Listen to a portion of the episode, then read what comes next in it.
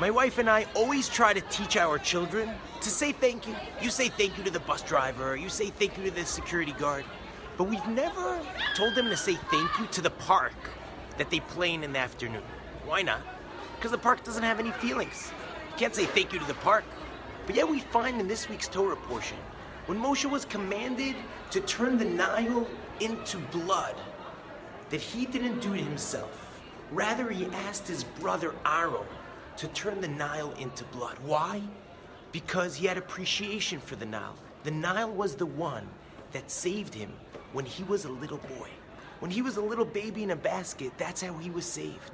And therefore, he could not be the one who turned it into blood. What does that mean? The Nile doesn't have any feelings, doesn't remember that he once saved him and now you have to appreciate him and therefore don't turn it into blood.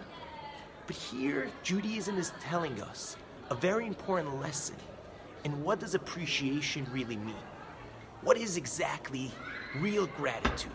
See, saying thank you to somebody is not so that the other person knows that you appreciate what they did for him, but it's also, and maybe first and foremost, for yourself.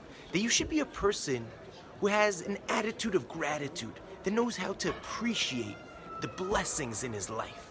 Saying thank you is important to the other person, but it's also important to us. And yes, maybe we won't say thank you to the park, but if you really have gratitude and appreciate that you have a park, that you have this blessing in your life, you'll look out for it. You'll make sure that people don't litter it, that people don't ruin it. So that is the lesson of appreciation. Appreciate what you have, and then you'll take good care of it. Shabbat Shalom from Yerushalayim.